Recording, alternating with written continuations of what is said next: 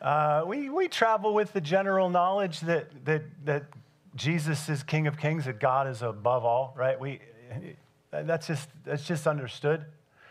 The question is like, I have two questions. How far above? And what kind of power? Right? We tend to think, okay, we have this king, we have this Jesus that's above all other powers, and it's just a more powerful form of the same kinds of powers. And, and Paul's going to tell us that's where we get in trouble, first of all, is where we, we think the power of God is like the powers we are familiar with. And then we tend to think he's a little more powerful. Uh, honestly, if you think about life and you think about how often, and we'll talk about this, if it, if it doesn't make, if you don't get application right away, just stand by.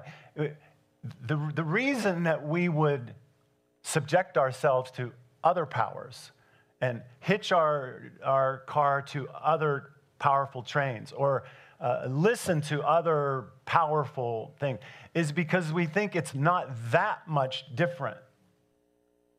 If we understood or, or even felt or experienced that God's power for our life is thousands of times more powerful than any other power, that, then it would almost it'd be dumb to do anything else. But our very, our very lives, mine included, reflects on a daily basis this sort of debate as to whether or not that power, God's power, is enough. And I think sometimes we give up on the power of God because we keep thinking it's going to look like the powers we're familiar with. Because it's so different, we don't, we don't embrace it because we don't understand it. It's not like the powers that we know. But when we do embrace it, when we do lean into the, the stream of God, the power of God, when we do live our lives in alignment with Him and in His Son, something happens in the human condition that can happen in no other way. The powers of this world tend to say, usually because they're trying to get something else on the side, that if you follow me, if you do this, if you do that, then life is going to be better. You're going to flourish. I have the power, I have the knowledge. Someone is saying, We have what it takes to make you powerful and to make the world a better place. But they don't. Only God, only God can actually cause humanity to flourish. Every other alternative works in the opposite direction. We have been duped into thinking that the other powers of the world, the other accesses that we have to get what we want and to go where we want and to do what we think is best for the world, we have been duped into thinking they're pretty good, but they're not. They aren't helping. God wants to do something beyond what any other power can accomplish. This very building, our, our situation in life as a church, is a testimony to the power of God. I'm not saying that because that's cool to say. I'm saying that because I have no other explanation which is exactly where we want it to be. We have always said as a church, it doesn't make any sense for us to get somewhere as a church that we can get to on our own. If, if, if one of our ultimate aims as a church is to be a testimony to the power of God, how on earth would that happen if where we are can be done and has been done by us? You know that most church bodies of the size that we are at this point are beginning to think about having a permanent location, raising the funds to have a building. A 250 person church can normally find their way into a 25,000 square foot or 40,000 square foot uh, place.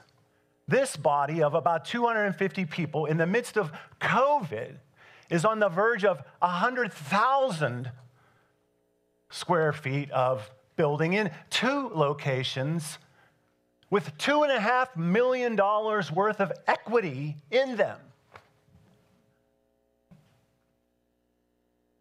I think the Columbus Dispatch should be knocking down our door asking, What are y'all doing? And it's not just us, us. God has moved through this church, through you, and created a footprint print in this city that is as big as I've dreamed about, but bigger than I ever thought would happen. The list of partners and friends and associates that have used the current hub is 20, 25, 30, even 40 long. I got a call from Steve Lindsay uh, a couple weeks ago. With, uh, the Lindsay family owned this building, put it on the market for four million when I first talked to him. He offered it to us for three. And we did a fundraiser back in 2021. And we didn't get where we needed to get to, so we had to pass. It's heartbreaking. Six weeks later, he called me and said, All right, I'll do it for two. And now here we are. Just uh, $100,000, $117,000 away from having everything we need to, uh, to renovate it now that we purchased it. And, and we'll be able to finish it. We can do it. We'll do it. We're going to do it. We're going to finish. Jeff, we're going to finish, right? We're finishing. Jeff, Jeff's building it. Jeff's general contractor. Ron, we, we still good? Is Ron still alive? There he is. Good. Ron, there's, there's a handful of people that have, have um, made this possible. There, there, there's, there's good work that we do. You've made sacrifices. You've, you've, you've answered the call to, to give uh, on, just on a good and faithful cadence to, to, keep operations where, where we need them. And you've made significant sacrifices to do the things we need to do this building. But it, it is only explainable. Well, I, actually, we say some things just aren't explainable. We do our part, what's within our power, but it doesn't compare to what God is able to accomplish. And we're just this close. We, we thought we were going to be in trouble. We, we had our plans submitted and they send them through. You always give those to an OCD person to go through and see every single thing that's wrong with a fine tooth comb. And they fed back to us to a correction letter, which is a normal process. And there were three issues that, of the 10 that honestly seemed insurmountable when they first brought him out. And just a week and a half ago, uh, uh, the team sat with the city of Dublin, their building engineers and their building uh, supervisor and all that. And making a long story short, essentially said, you're not going to have any trouble with those three things with what you've done. You're going to be, you're going to be fine. We'll resubmit next week and we'll get the final sign off on that, but they're the ones that do it. So they're either lying to us right now, which I know they're not. They're very sincere. It's been a wonderful experience. But even that, uh, I look at it, I think, I can't explain that. Have you ever worked with Dublin? I love Dublin. I love it. It's been good to us. My wife and I both work in Dublin. We live on the other side of town. We, Dublin's a phenomenal place, but if you talk to anybody that's had to get anything done, it's like, oh, it's a nightmare. Wonderful people, but they have a process that is challenging. And for them to say, it's going to be fine, that's good, you got it, you're good. I, I, it's unexplainable. God's up to something with us and we get to the end of the year and, and we arrive in two buildings. You know what? It's just getting started. The church is continuing to be in decline. The, the next generations and the younger folks, and even many of our own generation, have drifted away. I want them back. I want them back. We're gonna, we're gonna, we're gonna begin to reach again for those that have drifted away, in some cases for good reason.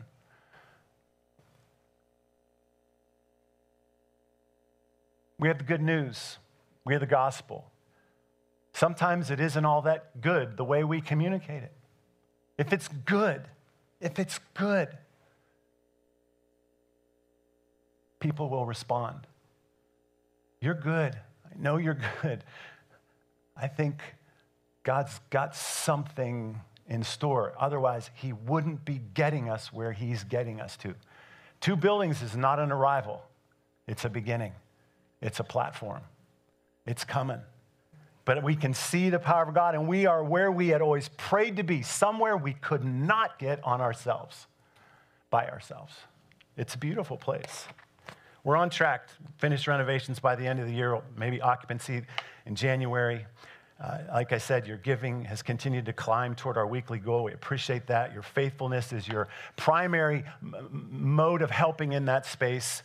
Um, a, a, handful of others have leaned into this need for capital, and we're close on that as well. Uh, we continue to cut expenses across the board. There isn't one category of our budget that has not been affected in order to try to make sure our expenses come in below the income that we have. Um, we are willing to make whatever sacrifice is necessary, and we are, we are on track and sitting in the center of uh, God's will as best we can understand it right now. Thank you, church, for being faithful and beautiful and good. We're looking at Ephesians, like uh, Adam said, and uh, we, we, call the series The Ins and Outs of Jesus. And, and if you're my family and friends from Pittsburgh, it's like the ins and outs ins and outs of Jesus. Paul's writing a letter to the thriving church in Ephesus, the epicenter, or at least one of the centers of secular world religion. His letter is profoundly influential, not only to that church, but reaching all the way through thousands of years to us, touching a trillion people. More than any other literary giant, Paul's little simple letters have changed the world. If only the world could see it. If only we had a control group like a wonderful life. If we could see the world 2,000 years later, if Jesus never showed up, the whole world would be shocked at how we are following him unknowingly and at the same time is often distancing ourselves from him. It's crazy, it's heartbreaking. He changed the world and we don't see it, at least most of the world doesn't see it. If only the world could see the correlation of the decades of a departure from God and the re- arrival of the mental emotional health epidemic, that would be a starting point. But the world is blind, it doesn't see as it should. Only Jesus can bring about open eyes, see what life is and how it works. We listened to Paul, uh, his poem. He wrote a poem at the beginning to capture the idea of being in Him, in Christ.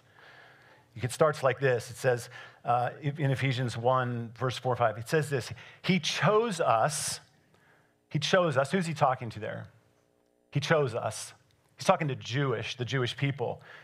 He chose us in him before the creation of the world to be holy and blameless in his sight. In love, he predestined us for adoption.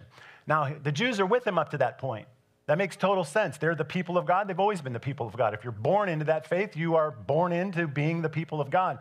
And then he throws in the through Jesus piece, which is confusing. He says, Yes, you've been predestined before creation. It's a prehistoric uh, inference of God that comes true through Jesus. Whoa, I thought we were. And then he says, And you also, non Jews, most of us in the room, were included in Christ Again, the reference to Christ, this pathway is Jesus. When you heard the message of truth, the gospel of your salvation, when you believed, we'll get back to that, you were marked in him with a seal, the promised Holy Spirit, who is a deposit guaranteeing our inheritance.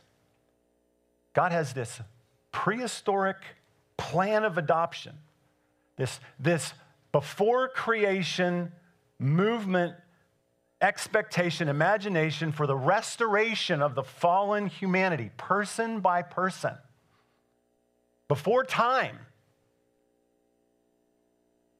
And he's saying, Paul's saying, it just came to be. From before time where this started, it just happened. This group is, is looking back no more than 15, 20 years to, to the story of Jesus the actuality of his life and death and, and raised to new life. And he's saying this prehistoric promise, this, uh, this pre creation idea, just came to fruition, and Jews and non Jews alike are now children of God. He puts them into two groups us, the Jews, he says, and those are, this group is they thought they already were the children of God. And he said, No, actually, you, you just became the actual children of God in Jesus. You, you don't get into God's family apart from Jesus. So this group is adapting. Oh, okay. And then those who never stood a chance to be a part of God's family. Because beforehand, if you weren't born into that or went through some seriously difficult rituals to get in, you never could get in. Paul's saying, those of you that thought you're in, you're actually in, in Jesus. Those of you thought you would never get in, again, in Jesus, are in. All of us, when you believed.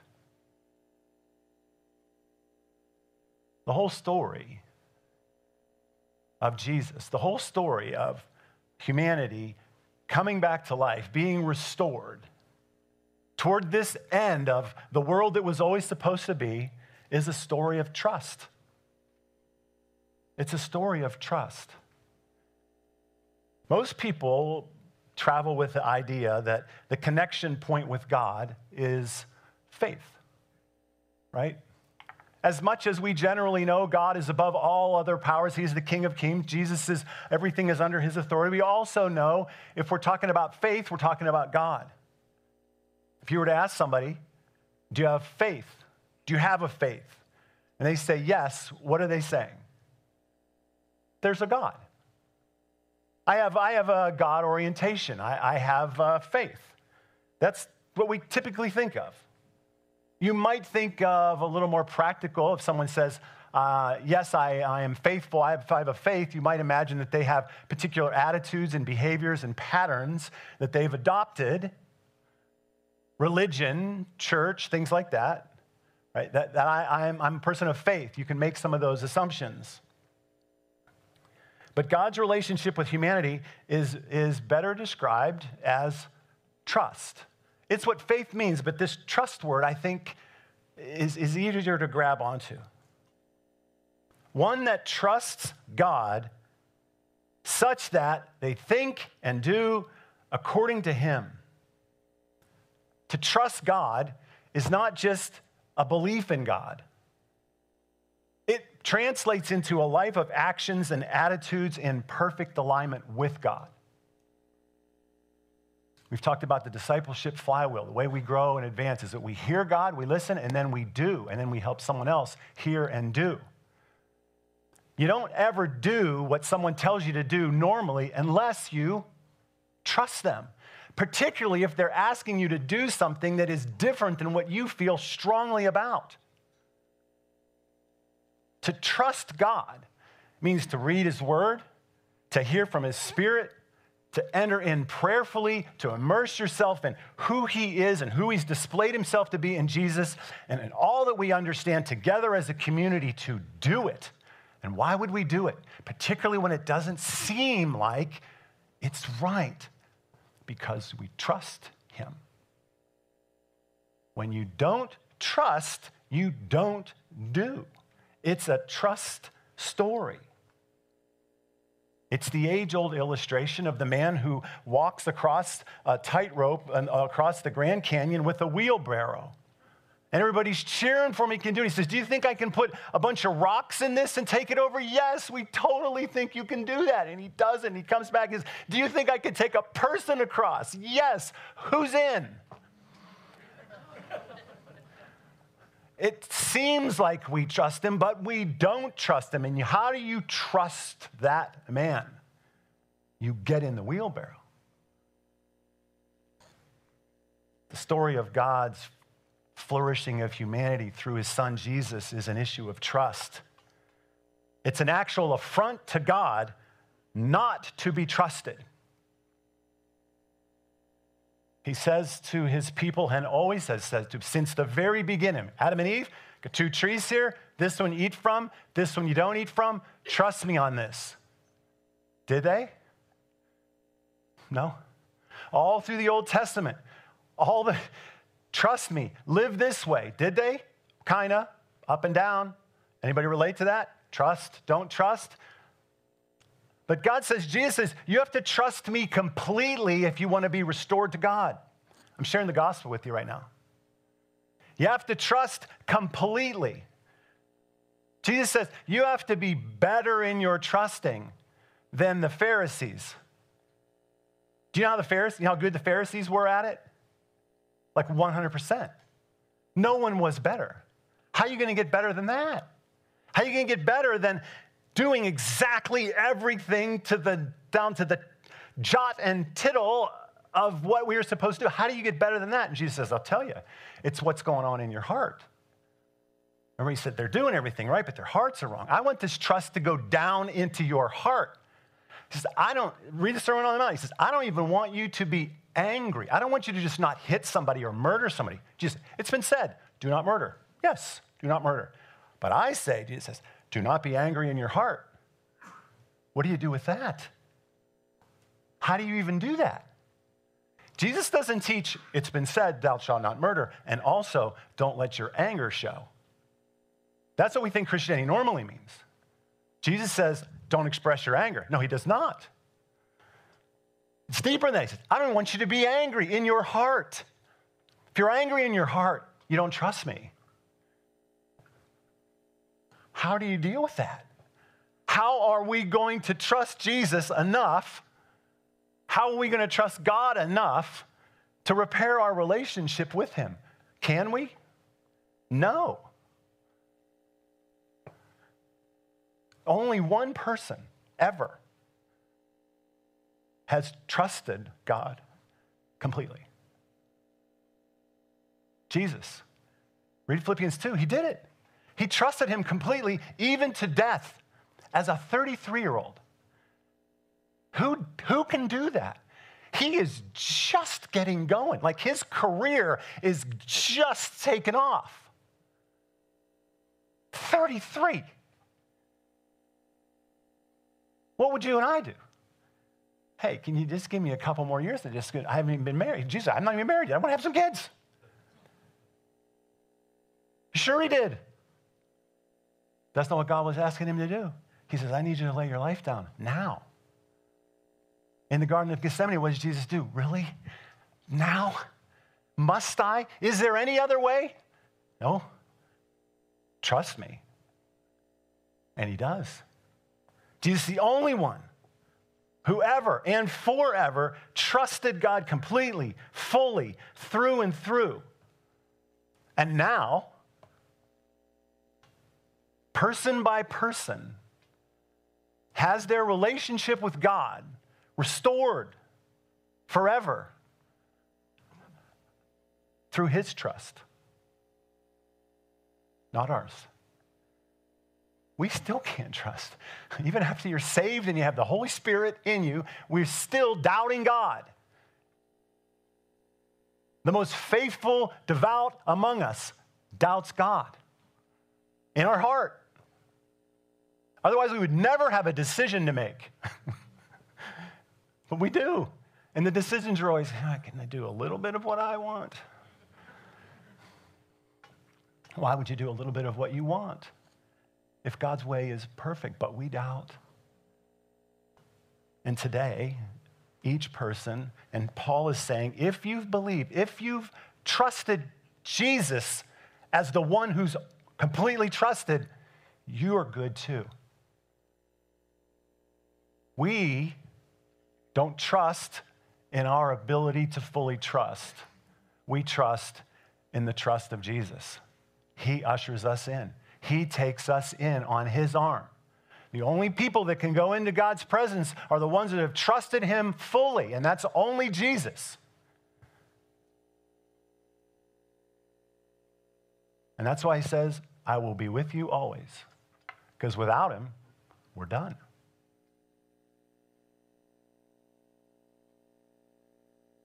Jesus says, Mike's good. God says, okay. if I'm standing there and Jesus isn't there, I'm in trouble. I only get in. I only get a, I only get a, uh, a reading. I, I only get a, a, a, moment. I only get the time. I, I'm only in God's face because of Him. He's the one who fully trusted. And now we trust what He's done. And we're in Him. Do you get it? We are in Him.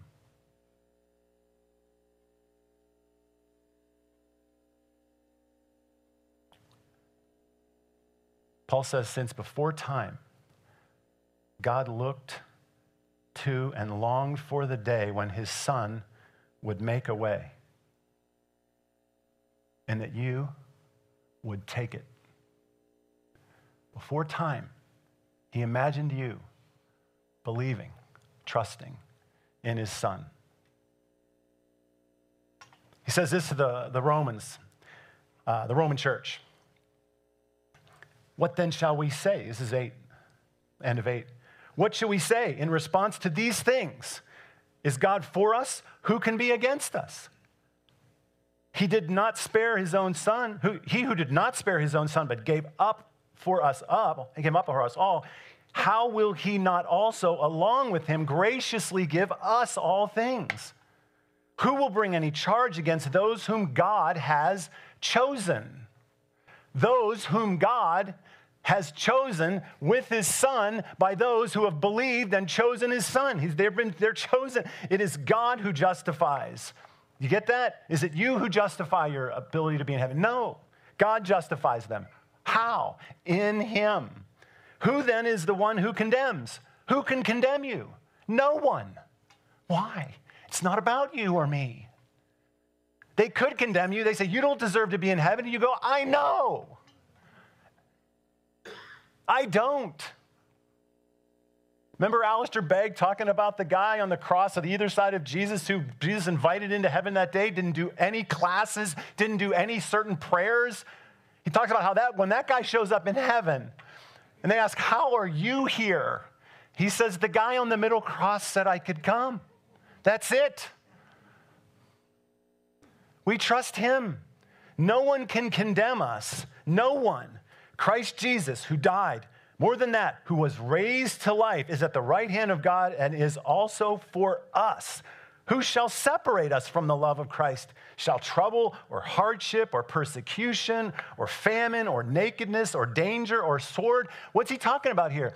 Are any of the powers of this world able to separate us from the love of Christ? They shouldn't be able to, but they tempt us on a daily basis. That's where we're going next. So that's why this whole power thing is front and center for us right now. But Paul says, no, in all these things, we're more than conquerors for those through him who loved us, through him who loved us. These powers have no more power because of him. Because of him, there is no more condemnation. I don't have to prove anything anymore.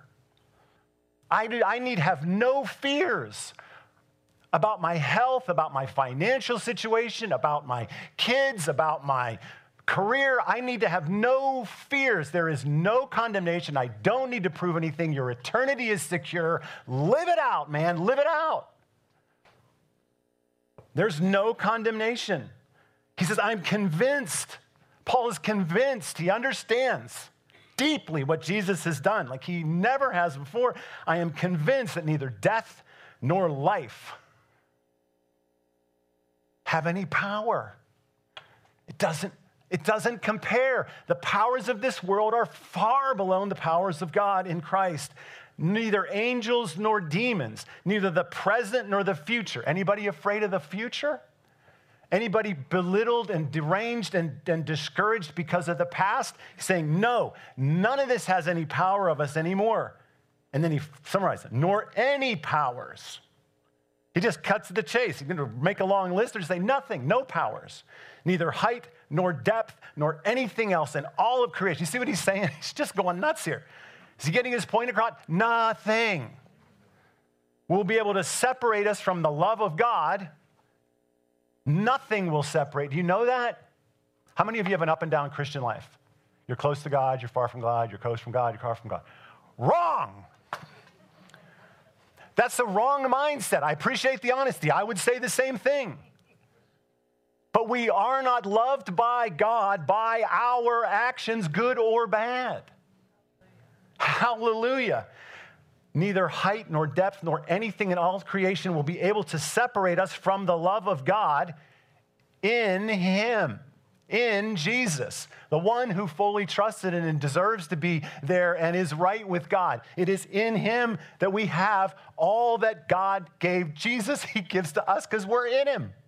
And it has nothing to do with our behavior. The mark of spiritual maturity is not that you don't go like this. The mark of spiritual maturity is how fast, when you realize you're not trusting, you come back to what's true about you in Him. When you don't, you go through some kind of a weird depression. Uh, I mean, like a, you know, downward thing, depression probably too, and you start working your way back. Antithetical to the gospel. You can't. We've already learned this, you know? Is it hot in here? Is it just me? I love the gospel. We need to learn how to have this conversation, number one, without yelling, because that's going to not be great for evangelism. but we need to be able to communicate in simple, clear fashion who we are. Ones that don't deserve to be there, but are in God's hands because of Him. I think the best place to, to, to, start an evangelistic conversation with someone, the most sensational, gripping way to do it, is to say, I stand not condemned in God's eyes right now, no matter what I do tomorrow. That's ridiculous. That's going to start a conversation. I'm sinning right now in my heart, you could say. I, am I'm, I'm thinking about something I shouldn't be thinking about. I saw somebody that I'm, that I'm dreaming about right now that's, that's inappropriate. In that moment, you can say to that person sitting across from you, I am not condemned. I'm in Him. I trust Him. That's a good conversation coming right there. It's settled. We are secure in God's love. We're in our certain future, we are free to live without the oppressive, paralyzing, destructive powers of this world in our lives. And this is where we'll go next week. But those powers will try and they will affect us in negative ways. The powers of this world don't come close to measuring up to the powers of God. They are radically different than the powers of God. We need to talk about those things, but we need to know that the powers of this world, they do control us. They have, a, they have an impact on us. And we are actually armed with those powers. It's what we grew up with, it's what we are immersed in. And when we have to get something or do something or protect ourselves, we use our normal powers to do it. And they are dark powers and they are antithetical to the power of God. The way God wants to accomplish things is utterly different than the way we tend to accomplish things in this world. And it doesn't make it right if we use the powers of this world to advance kingdom ideas. That doesn't make those powers any less dark. God wants to advance his kingdom, he wants to advance his message, he wants to advance his way in the powers of God that we see displayed and demonstrated in Jesus, and they are the opposite of the powers of this world, and they don't seem like they could or should work at all.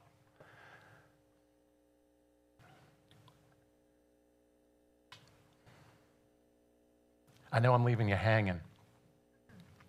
And in my defense, I had three more pages to get into this, but somehow the gospel got a hold of my heart again. So let's leave it at that. Next week, we'll talk about what those powers are. If you're unaware of how you're being influenced by the dark powers of this world, it's going to be shocking to you. It's coming from all angles. We're, like I said, we're subject to them and we're using them. And if we're following Jesus, we have to trust him and allow His power to work through us in radically, radically different ways.